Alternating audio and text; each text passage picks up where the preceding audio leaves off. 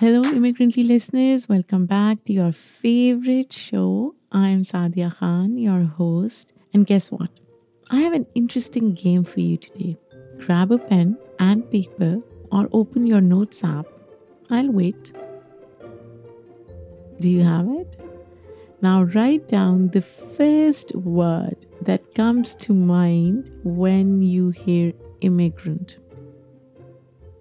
I am so curious to know what you guys have written, but I bet soldier or military wasn't the word for many of you. But today we are diving into this topic. We'll talk about the complicated connections between being an immigrant and serving in the military. The Army and Air Force are looking to immigrants to overcome recruiting shortfalls. Pretty simple trade off. How about service for citizenship? The military says they want legal immigrants to address recruiting shortfalls. But the biggest draw for migrants is the promise of a fast track to citizenship, plus jobs and education benefits. Recruiters are using social media to reach new candidates. For example, this Facebook page to recruit members to the Air Force from Nepal. And just an FYI, some people may be uncomfortable with this conversation. For others, it may reinforce what they knew all along. It's a difficult conversation. It's messy, it's complicated, it's layered. But you know what? It is so, so important to have these conversations, to challenge the narratives, because I truly believe that curiosity fuels human brain and we may not always agree but it's important to have these critical conversations for us to understand the world that we operate in and with that I would like to introduce our today's guest. She is Dr. Sofya Aptekar, an associate professor of urban studies at the City University of New York School of Labor and Urban Studies. Her research consists of different sectors of sociological analysis, from observing gentrification and the public in Astoria, Queens, in New York City, to immigration and the military complex. Her latest book, entitled Green Card Soldier, covers the complexities within the US military system. We talked about so many things from toxic masculinity, military being revered and sacrosanct, to why immigrants join the military. And I can't wait to share this important conversation with all of you. So let's get started.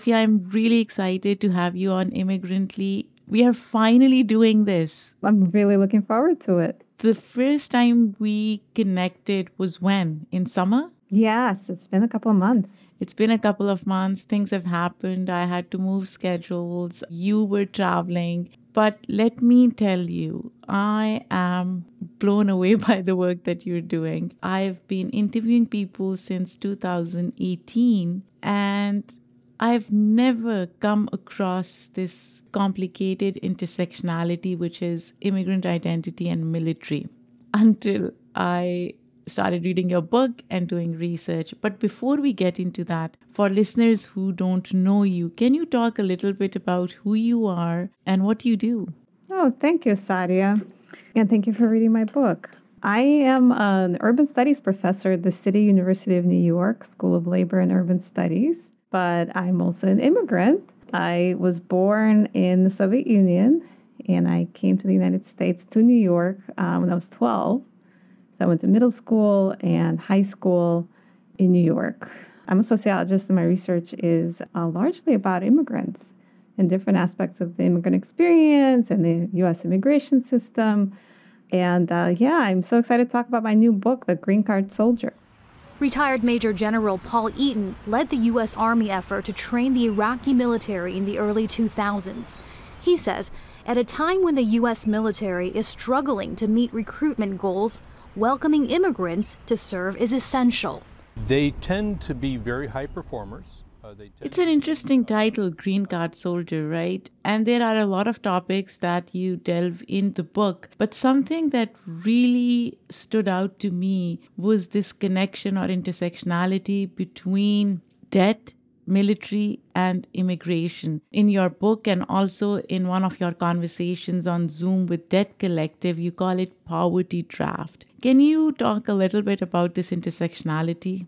Absolutely. And, you know, poverty draft is a controversial concept. So the idea is that US military doesn't have an actual draft like it did, let's say, during the Vietnam War, but that we have a de facto poverty draft in the sense that young people are pushed into military service because of economic constraints, hopes to pay for college or just to have a decent job with benefits. So there's kind of an economic push. And it can be controversial for several reasons. One, because actually the most marginalized youth in the United States don't qualify to join the military because it's not like you just walk up and join. There are tests to pass and you know you have to be physically healthy which we know the people experiencing poverty are less likely to be healthy enough so actually the most disadvantaged people are not able to join the military so you know there's controversy about this term so talk to me a little bit about who joins then based on financial needs Right. And I want to come back to, you know, the intersectionality lens that, you know, you had in your first question. Because my book is about immigrants. And one of the things that I wanted to learn was why do immigrants join the US military and how do they think about it? Before you answer that, Sofya, I couldn't even make that connection of immigrants joining the military, which is weird military as an institution is almost sacrosanct, it's revered, right? And to think that a country that dehumanizes immigrants so much is okay with immigrants joining their military, that to me was a shocker. Oh, that's so interesting because, like, in my mind, that's part of the story, right? If we are living in a society that, um, you know, in some ways is having a war on immigrants, then to prove yourself as the most deserving kind of immigrant or yeah. the model immigrant, which is the subtitle of my book, like you have to do things like this. The good immigrant. You know, the good immigrant story, like the bar is higher and higher and higher. You have to, you know, sign an eight year contract to be in the US military to prove that you're, you know, one of the good ones. Oh, yeah, that makes sense. You know, I spoke to 70 plus uh, immigrants who enlisted in the US military, you know, in recent decades to try to find out, you know, what kind of drove them to do it. And there were many factors. Economic factors were very important. Both, you know, people wanted to go to college, people had no plans to go to college but wanted a job, people who had gone to college and couldn't find a job, especially during the Great Recession but there were, you know, immigrant kind of complications on that story. That's true for a lot of people, regardless of immigration status. I talked to some people whose families were really struggling because of immigration reasons. Like there was one young woman whose brother was facing deportation, and so the family was spending a lot of money on immigration attorneys to try to fight the case. And so when she enlisted, she, you know, got a signing bonus and that really helped her family try to you know keep her brother from being deported. So that's an immigration kind of twist on a general story of economic factors. So you're talking about this girl from pakistan who basically got 10,000 in signing bonus which went towards deportation case of her brother. And when i was thinking about that to me it seems like in some instances military can be predatory right? Because it's leveraging people's circumstances to encourage them to join military, especially in this case, because it seems like the girl would not have joined otherwise, right? Absolutely. Yeah. And that's also why, you know, the military is very concerned about raising the minimum wage because then uh, they become less competitive. And in the case of immigrants, there is a promise of fast track to citizenship that attracts some immigrants to the military who wouldn't have otherwise done that as well. Since 2008, the Defense Department has offered immigrants who join up an accelerated path to citizenship. Instead, they may be getting the opposite. A backlog in security screening for foreign born recruits has cost many of them their legal immigration status while they wait, which means that they could end up getting kicked out of the country they signed up to serve. So, if you're in military, how long does it take to get citizenship then? It's actually pretty long now. So it's it's it's a promise that's not realized today, but there was a short period between about 2007 and 2017 where the promises did match reality for a lot of people because as many of your listeners know, the immigration system is kind of a labyrinth and difficult to navigate and all kinds of things happen. Paperwork gets lost, lots of appointments. Uh, that's really difficult to combine with military life. You are transferred between bases, you may be abroad, your address is changing, right? That's difficult if you're an immigrant. And then you might have an interview at the USCIS office that's, you know, six hours away from your base. And it's really hard to take time off when you're a military worker. So the two systems are not set up to work well together. So even though you qualify for citizenship, you know, soon after enlisting. The reality is much more complicated. Some people never get it through the military, they wait until they come out. But it is something that's advertised as a perk. And some people that I've met, not a lot of people I have to say, but some people usually they had some kind of special circumstances, like a ailing family member that they really wanted to sponsor and they wanted to, you know, just get it done as quickly as possible. But it can take a while. So, in your book, on page 100, I believe, you talk about military as a tool for integration, but you say that it's not integration into the privileges and rights that are afforded to white people or native born. It is an integration into the global empire. Can you expand on that? Yeah, you know, there's a lot of research on that that really shows that even though there are narratives about the US military being better about race, people having more of a chance and less discrimination, the, the evidence shows that in, you know, many aspects of military life and work, there is racial discrimination. So things like promotion, things like military justice, right? The US military has its own separate justice system, and it is discriminatory the way the criminal justice system is in the civilian world in terms of the risks of uh, getting PTSD because of the work that you do in the military is also unequal by race. So there is kind of, you know, a tension between a lot of people's perception of the military as like a place that gives more of a chance to people of color, but a lot of the research shows otherwise. I do write about the idea of immigrants integrating into the US society through the military because there are many commentators and even some researchers who see it that way that that's a chance for an immigrant to become like a real American. But I wanted to take it apart and see like what are they actually integrating to? Hmm. Military is obviously like a very hierarchical institution, unequal by race. And then what does the military do? Right? If we look at, you know, the spread of the US military across the globe and the ways that it has devastated communities, infrastructures, the largest polluter in the world, you're integrating into that. The prime example is the US military. It is the planet's largest institutional consumer of petroleum. Also the single largest producer of greenhouse gases. Sample this. From 2001 to 2017, the US military produced around 1.2 billion tons of carbon dioxide emissions. 400 million So you are integrating into these, you know, harmful hierarchies and becoming a foot soldier or cog in this machine of empire. So what does it mean for a person of color to be enrolled in military?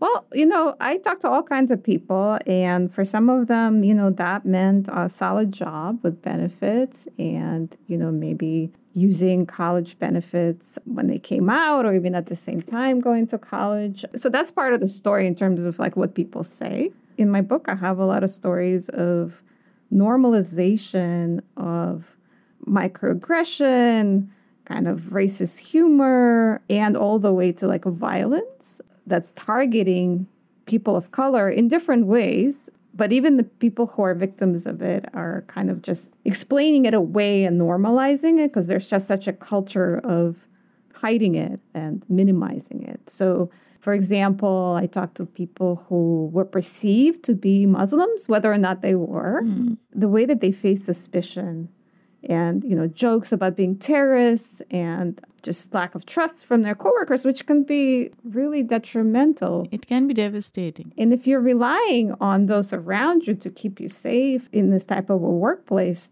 that's a huge risk. That was the case for women too, right? Hmm. The women that I spoke to, so many of them were, it's such a difficult situation because they're trying to prove themselves.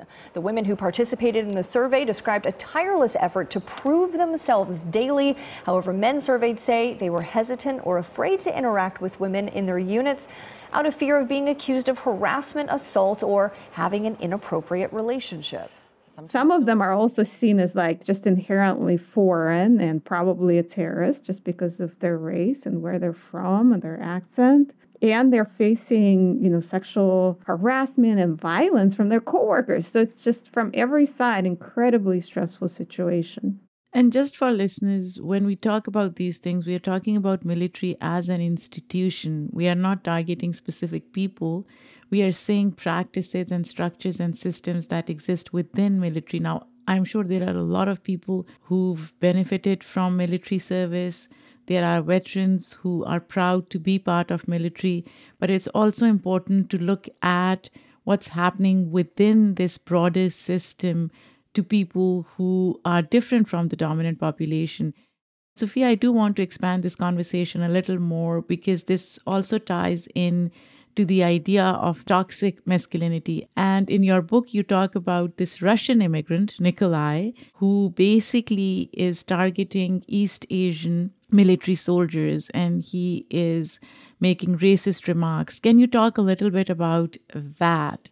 I'm glad you picked up on that example. It was so striking. Like masculinity is such a huge part of the story. So many immigrants, you know, were telling me that becoming a man was, you know, part of why they joined. And it was very shaped by race. So there is perceptions of Asian men as inadequate, right? Mm. As men. And doubts cast on their masculinity was playing out in these stories. So Nikolai, or it's not his real name, was trying to join the military very hard, but because of his immigration situation, he was experiencing obstacles and he was targeting his anger at Asian American soldiers by casting doubt on their masculinity. So he was making fun of someone that he was friends with on Facebook who did successfully enlist and was from an Asian country, saying, like, look at him now. He thinks he's Terminator. And Terminator is a character played by a white man, hmm. making fun of, like, there's no way this Asian man can ever embody the type of masculinity I could embody as a white man. And here they are letting him join up before me.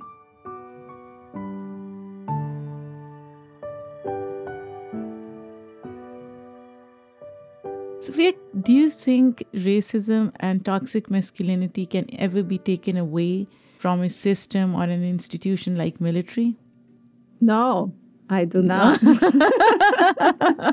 I'm sorry to say I do not because it goes back to what you said in the beginning of our conversation, Saadia, about how military is celebrated and as an institution in American society, that's part of militarism in our society where we don't ask questions about what the military does. The critiques that we have are at the edges, but what I try to do is to critique the nature of what the military does itself and also go back to its history. You know, it started as a force to perpetuate genocide on indigenous people, to crush rebellions of African slaves. From that time to today, if we look at what the military does, white supremacy, heteromasculinity are at the center of the institution itself. So I do not think that it's possible because of the work that it does.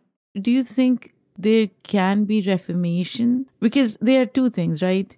Abolition versus reformation. Now, I don't think abolition is going to happen, but what about reformation?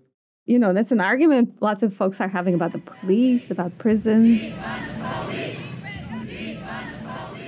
right? But less so about the military and how do we have non-reformist reforms for the military that just don't make it like more acceptable or you know slightly less bad for the workers I like the term less bad because right now we are compromising on less bad. yeah, I think uh, there's a slippery slope there. One thing that I've been thinking about recently is shrinking the footprint of the military in the sense of in our society, it's very normalized to have the military assume more and more and more functions. Oh my gosh, I thought that was only Pakistan, where military did everything.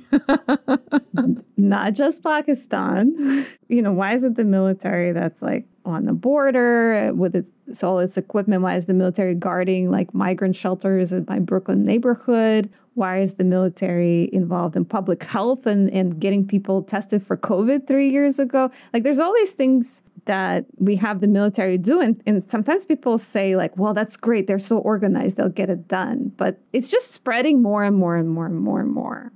You know, it's so interesting you say that because I hear similar arguments in Pakistan about the military. They are organized, they get work done, they are better than corrupt politicians same arguments, same line of reasoning. And it's mind boggling because when I see the US, I basically see our democratic values. Now, obviously, democracy in US is messy and it is becoming messier. But I never saw military as an absolute or obvious part of the democratic process.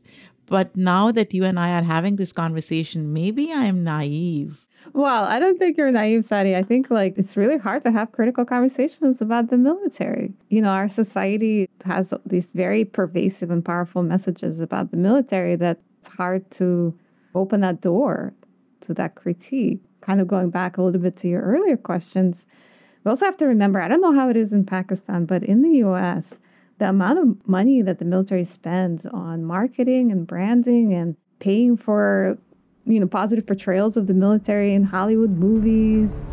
Then it's a dogfight. An F-14 against fifth-gen fighters. It's not the plane, it's the pilot. Come on, Mav. Don't think, just do you know, football games and recruiters in high schools, recruiters in video games, like contacting, you know, really young kids playing online video games. Like it's the tentacles are everywhere and a lot of money is behind it.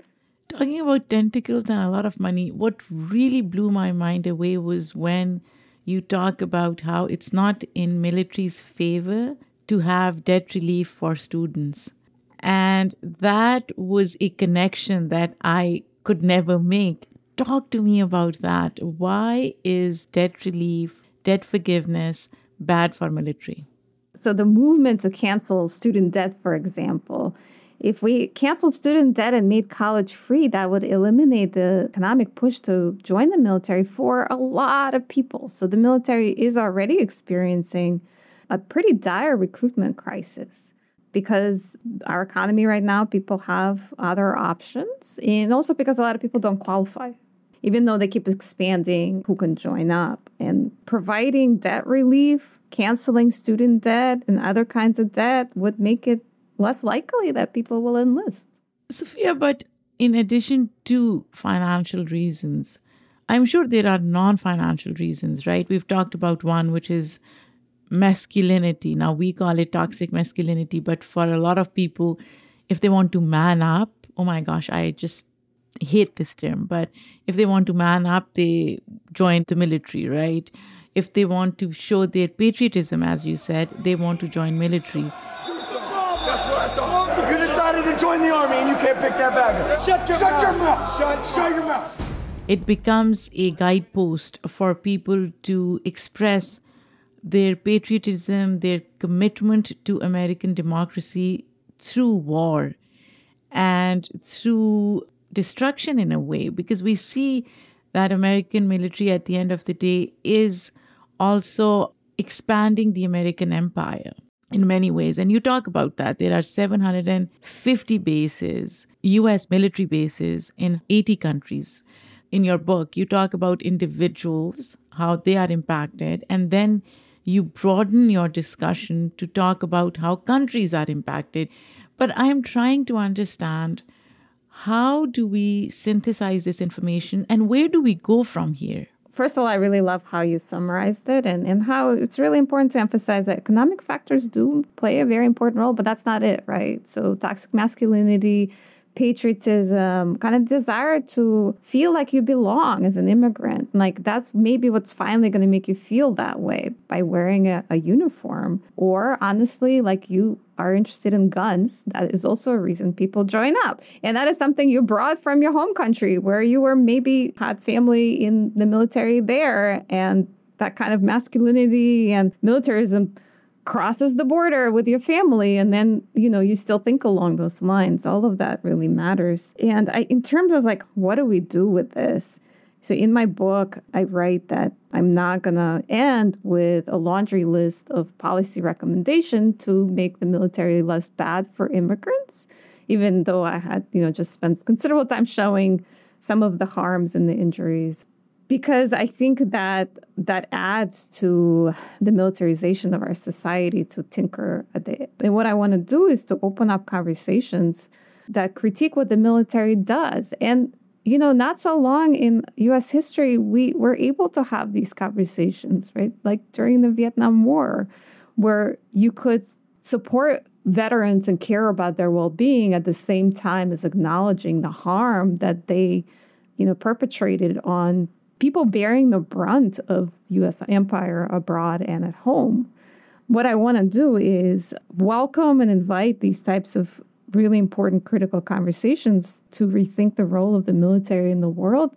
This is a very critical time to do that for so many reasons, and not the least of them is uh, the climate collapse. And, you know, in the news recently, you know, we've heard about the devastating water pollution on the military base in Hawaii and how that's, you know, really hurt military workers that are in their families on that base. But, you know, that example helps us think about uh, the military across the globe. Yeah, If military like personnel themselves are getting so affected by it, and that's just one of hundreds of examples of toxic exposure, chemicals in and around military bases in the US. Like when you we look at what happens across the globe, wherever US military is, there are devastating environmental consequences to the communities as well. When we look at the global picture, there's so many concerns.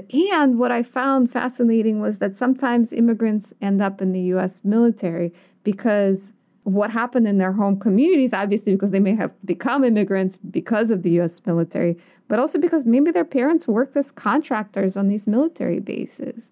And so they already had a connection to US military, and then they migrated, and it was kind of a natural next step. So the octopus is global. Right. Sofya, I wanted to go back to what you said about the Vietnam War and why people were having conversations about the role of military. And I wonder if it had more to do with the fact that military service was a duty, it was an obligation because there was a requirement of draft versus now where the majority of the population is not directly impacted by military actions of military it's almost a disconnect that allows them to revere military but also not see the harms that military can cause. Yeah, absolutely. When the draft was eliminated in 1973 and it became an all volunteer force, military labor is confined to kind of a small portion of the population. It's about 1% people who have served in the military. And then you can think about their families as well like most important predictors of joining the military is having someone in your family be in the military. So it's like a legacy, you know. So kids and grandkids of service members are the ones who are far more likely to enlist than other people or living close to a base also. So I completely agree with you that it makes it easier for people who are not in the military to just, you know, have this kind of a superficial take on it. You know, we honor our military, we thank them, eh, but it's kind of happening to someone else elsewhere. It's happening to somebody else. Somebody else's kids are dying, and it's okay because we can just celebrate the institution or what it embodies. And again, this is not unique to the US. I grew up in Pakistan, and believe it or not, everybody in Pakistan still reveres military. It's like military can do no harm, military can do no wrong. Although I think in Pakistan it's changing now. I also want to talk a little bit about sense of belonging. You've talked about how a lot of people join military because they want to belong and for immigrants it is so important, right? Because a lot of immigrants just want to belong. Can you share numbers with us, Sofya, in terms of how many immigrants are in the military? It can be a little bit tricky because also the way the military keeps or doesn't keep track of people's citizenship.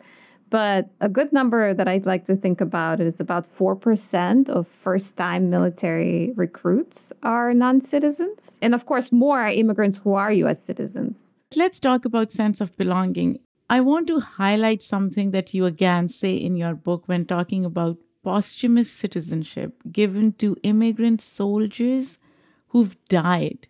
Let that sink in. And you write, and I quote, the granting of posthumous citizenship without consent to deceased military workers evokes the history of the imposition of U.S. citizenship on Mexican, Puerto Rican, and indigenous people as a way to bring them under imperial control, defeat their own national formations, and draft them into the military. Unquote. Can you expand on this statement, Sofya, and the similarity between the military draft and colonialism, especially in this case? And can you also elaborate what posthumous citizenship means for listeners who may not be aware?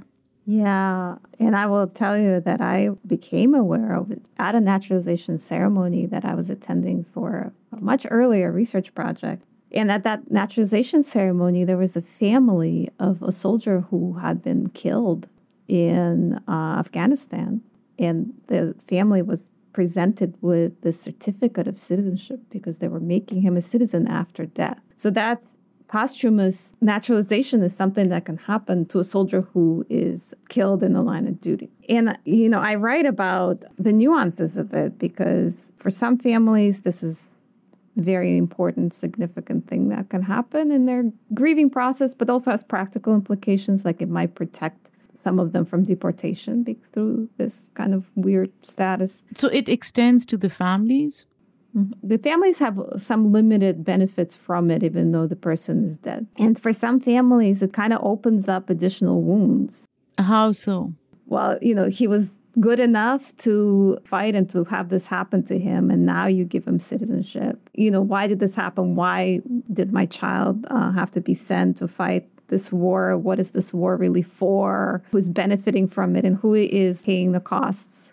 Of these wars. And that's where it connects to US empire and colonialism in terms of the imposition of citizenship on people who don't have a say, in this case, because they are dead. Mm. You know, Puerto Ricans got U.S. citizenship in 1917, which allowed the U.S. to draft Puerto Ricans to fight in World War One. The imposition of citizenship on Native Americans, and it's a complicated story, but many people really were opposed to becoming US citizens mm. because of the fight for their citizenship in their own nations, which they have, right? So it's kind of a violent status imposed on you by uh, the imperial force that has won. Right. It's like a different way of thinking of it than the way we often think about this gets you more rights, that means you belong, that means you're included.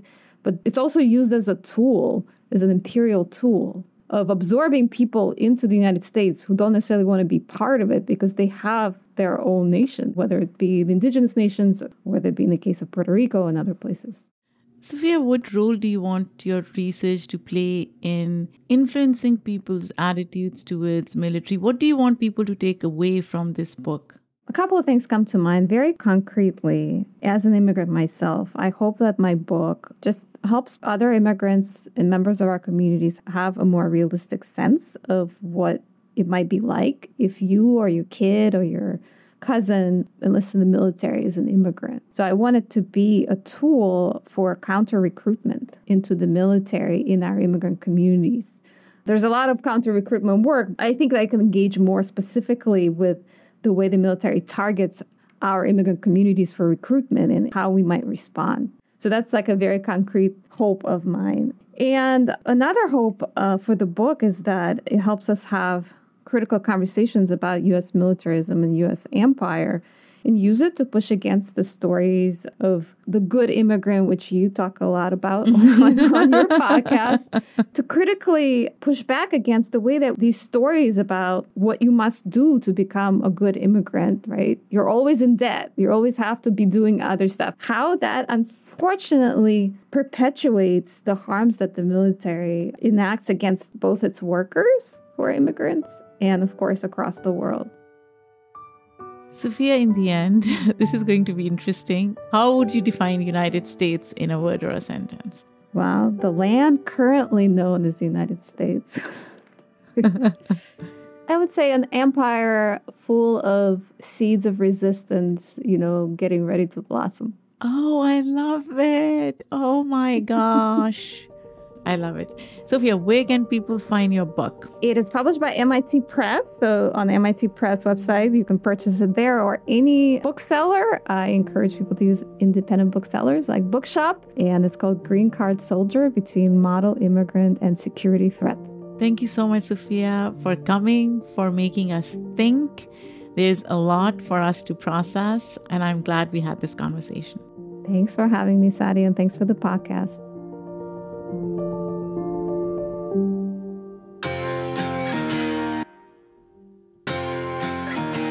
I know today's conversation wasn't easy. Look, I get it. I grew up in Pakistan. We revered military. Military is sacrosanct in many countries, including the US. And this conversation is not about individuals in the military, people who are sacrificing their lives, who are dying for safeguarding American democratic values. This is about the institution.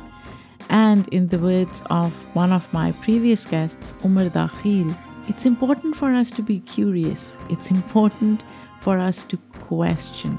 Questioning fuels human brain, and that's exactly what we did with this episode. Now, some of you may completely disagree with our conversation. For others, it may really ring true. But write to me and tell me what your thoughts are. Whoever you are, wherever you are, wherever you're listening to this conversation, reach out to me at saadia at immigrantlypod.com. This episode was produced by me, written by Bobak Afshari and me. The editorial review was done by Shay Yu. Our theme music is by Simon Hutchinson. Our editor for this podcast episode is Paroma Chakravarti. Come back next week when we have another important conversation. And always be curious and keep asking questions.